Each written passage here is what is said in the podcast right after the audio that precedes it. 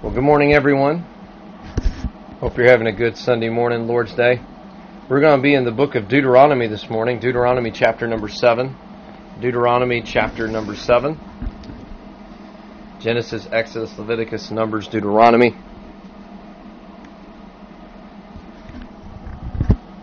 We're going to look at this uh, last book of Moses. Moses is given credit to writing the Pentateuch for the first five books of the Bible.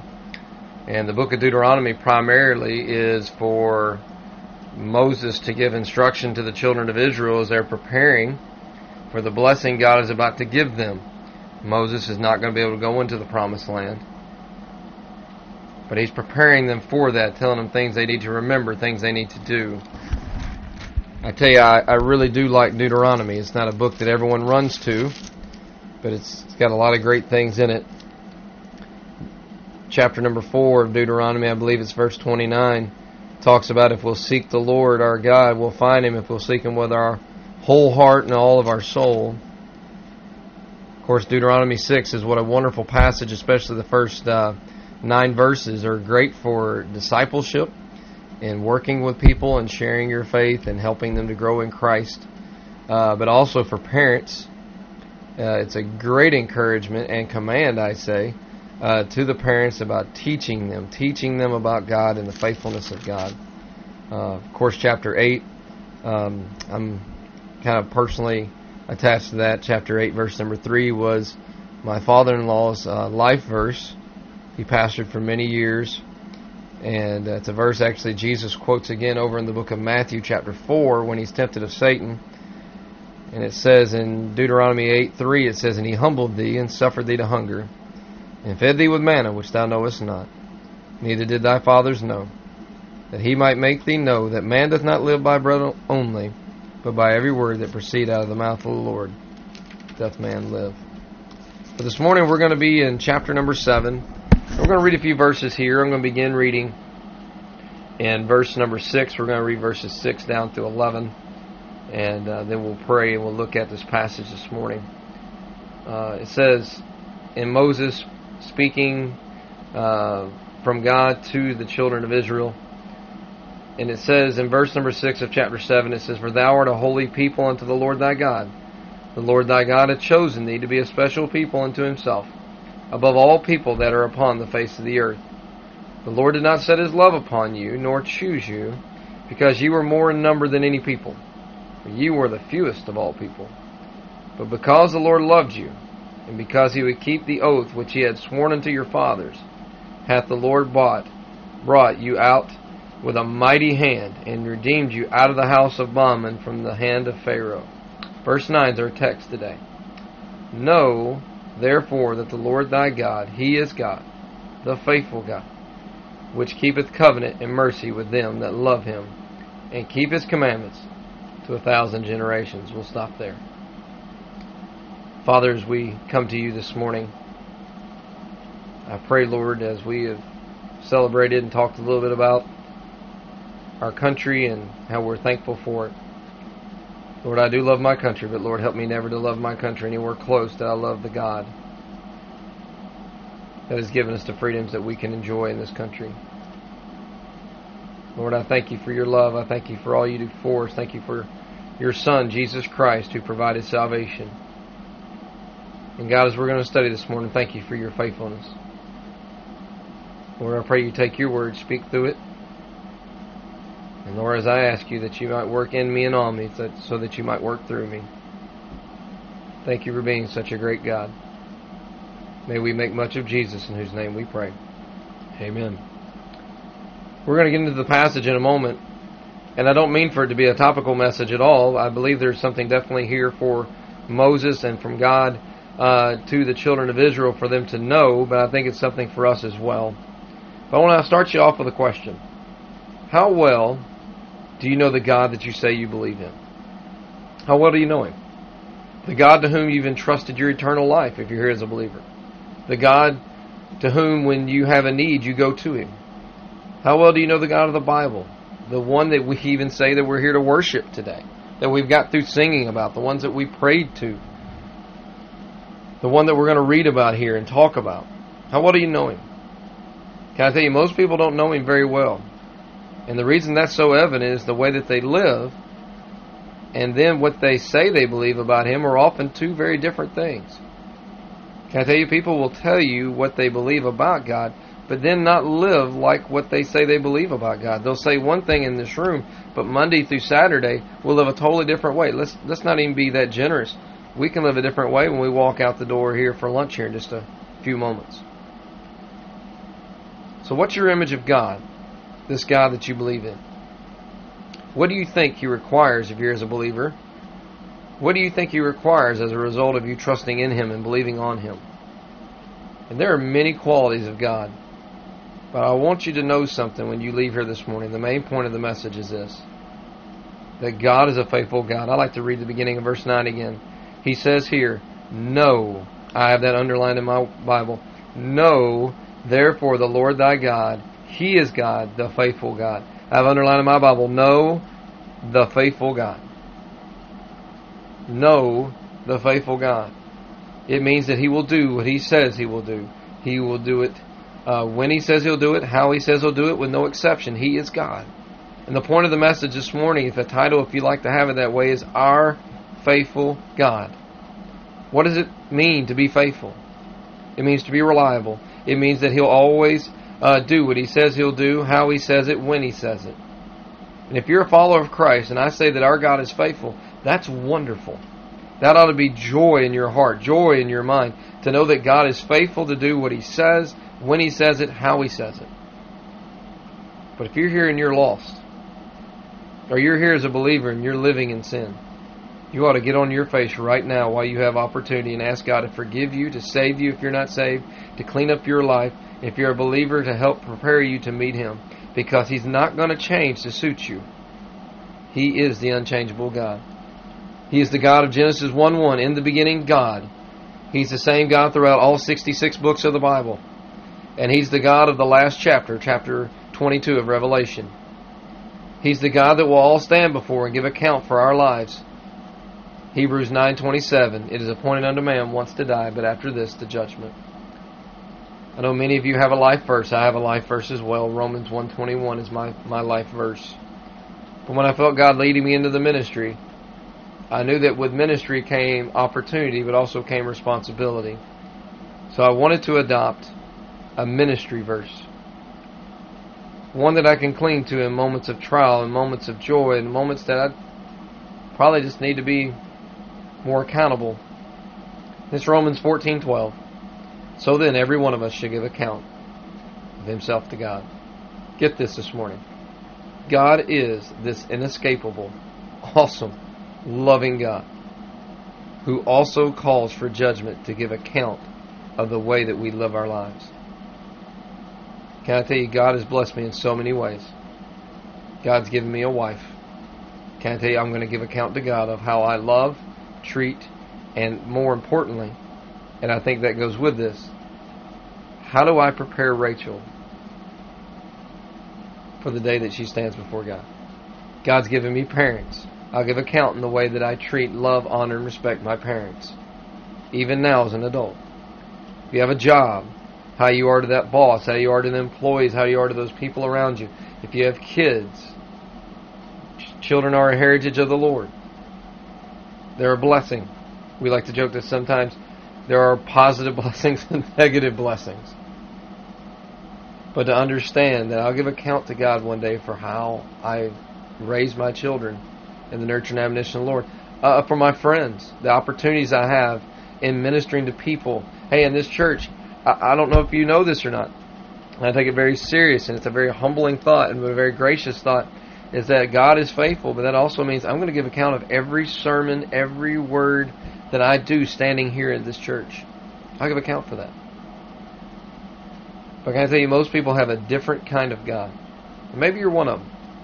Maybe you think that they can live any way that you want, and when you get in trouble, God's just over there in the corner ready to bail you out. Or maybe you think to yourself, God doesn't pay too much attention to sin or disobedience. Well, unless it's murder or some something really bad or something really gross. So God just overlooks our failures. God just overlooks our sin.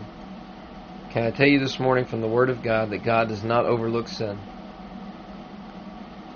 Numbers chapter 32, verse 23 says, Be sure your sin will find you out. That means there's no such thing as secret sin that God doesn't know about.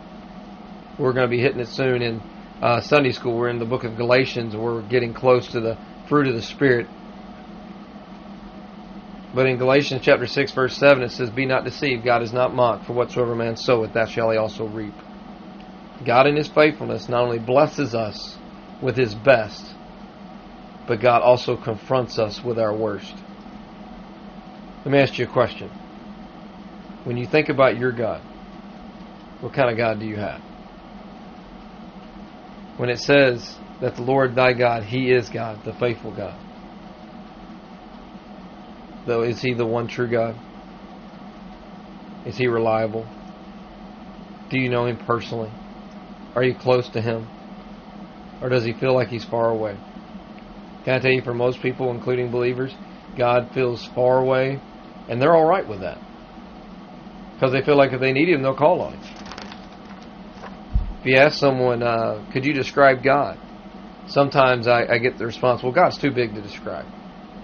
Can I tell you the reason that people can't describe God is because they don't know Him? I can tell you a whole lot about my wife. I can tell you a lot about my children. And what I can tell you about it is because I spent time with them. I've studied them. I've been through good. I've been through bad. I've listened to them talk. They've heard me talk. I've seen how they respond.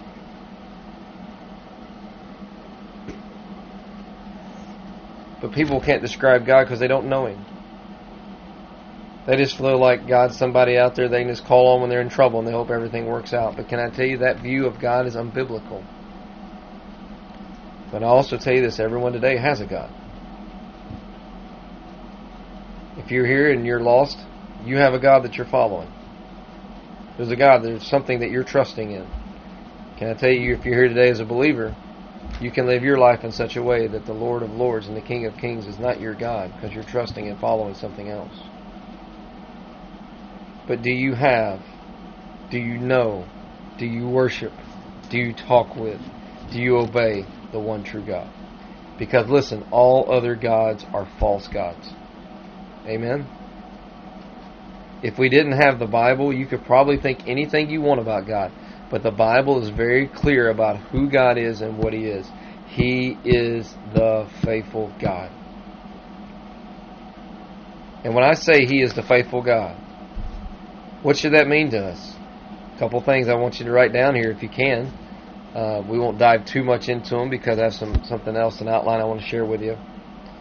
But when I say our God is faithful, that means three things. The first thing it means this our God is faithful. Number one, is He will always do what He says and will fulfill every promise.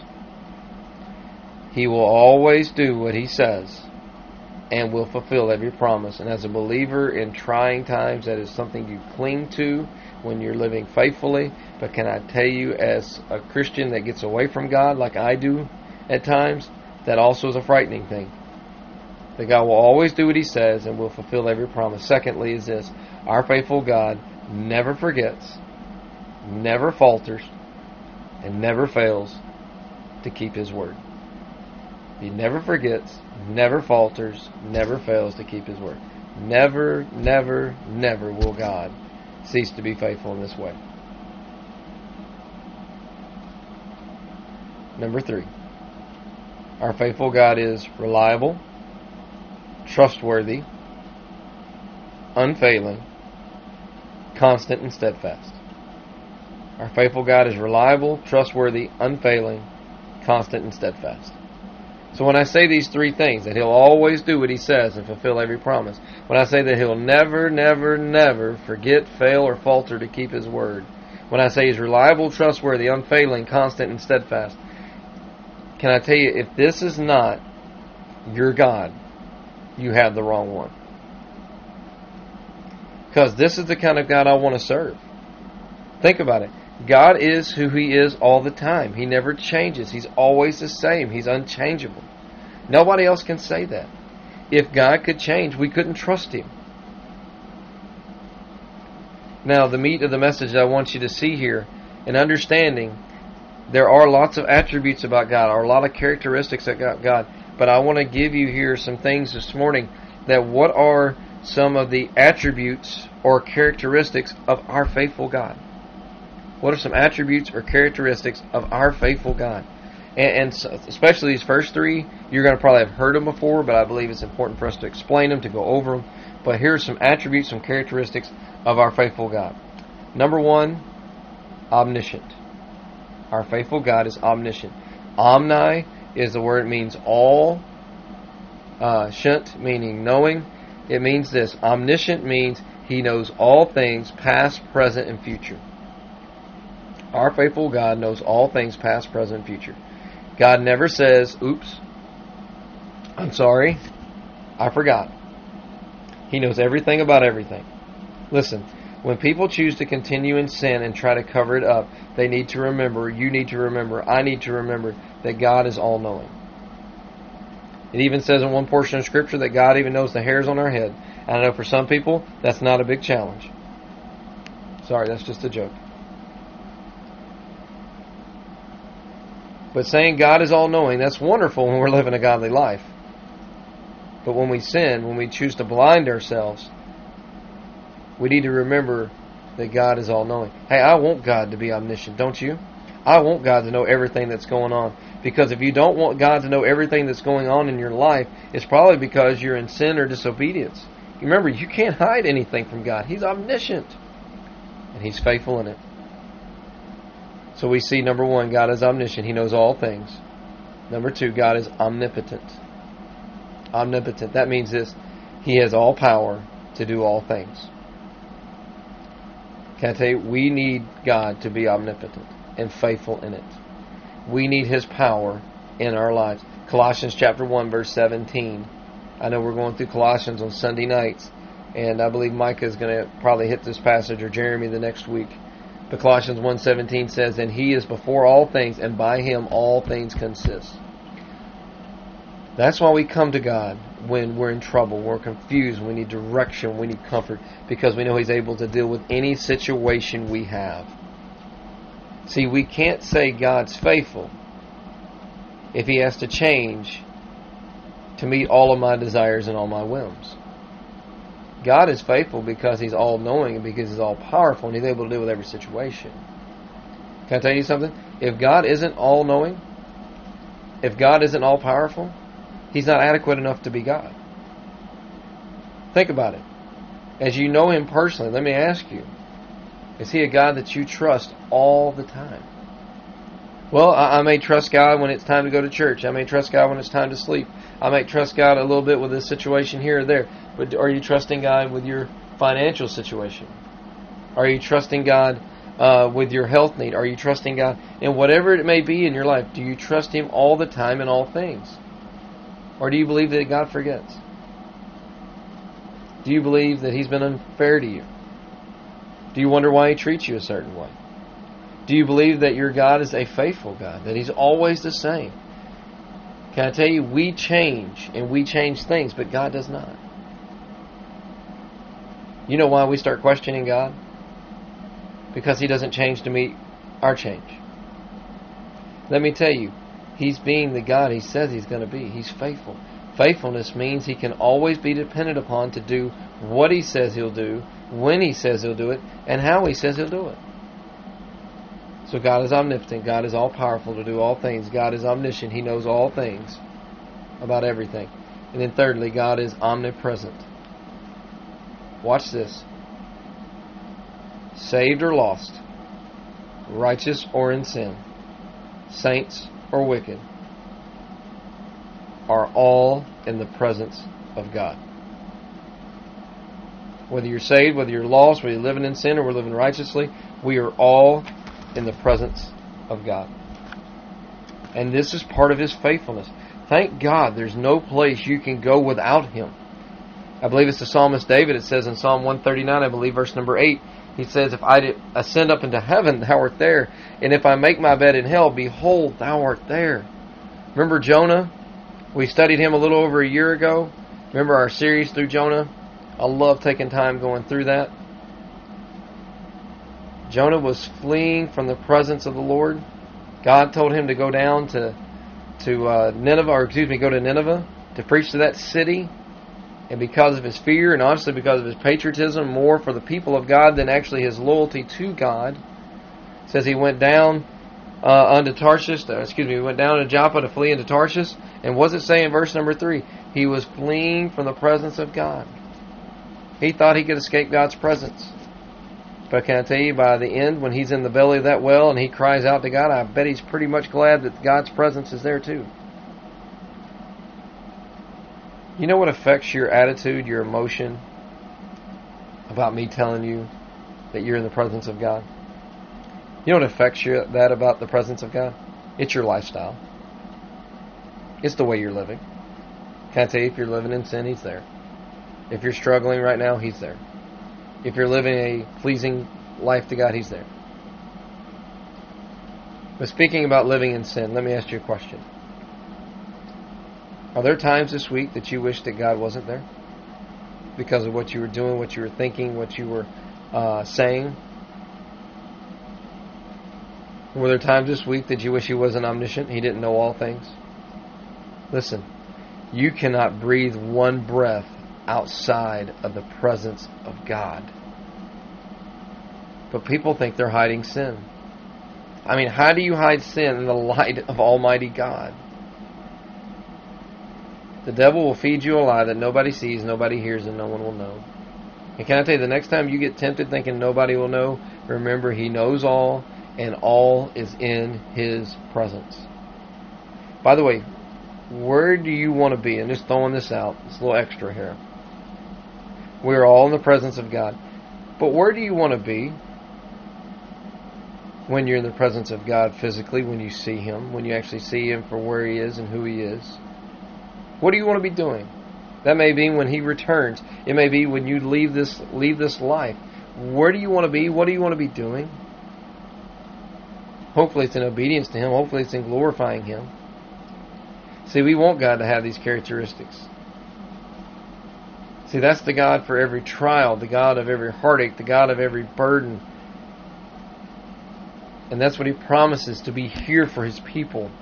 That's why one of my favorite hymns that we sing is Great is thy faithfulness, Lord, unto me. God is omnipresent. Fourthly, we see our faithful God is truthful. And I mean truthful about everything. If you want to know the God, excuse me, the truth about God, you got to go to the Word of God. Don't trust man's opinions. Don't trust your own feelings. Others may mislead you, but God never will. He will always point you in the right way, lead you in the right way, and this is why He wants us to study His Word. We learn about God, the truth of God, about God, about His Word, in His Word. Proverbs 3, 5, and 6. Trust in the Lord with all thy heart, and lean not to thine own understanding. In all thy ways acknowledge Him, and He shall direct thy path. There's not a single aspect of life that God hasn't covered in His Word. Any situation in life, He's there with truth, He's there with direction. Whether you're in trial, temptation, or conviction. God is there with truth. See, conviction is when God uses the Holy Spirit to impress upon our heart when we sin. You may be here and say, Well, I don't want that kind of God. I don't want whenever I do something that He doesn't like to impress upon my heart to, to, to, to convict me. Can I tell you? It doesn't really matter what you want.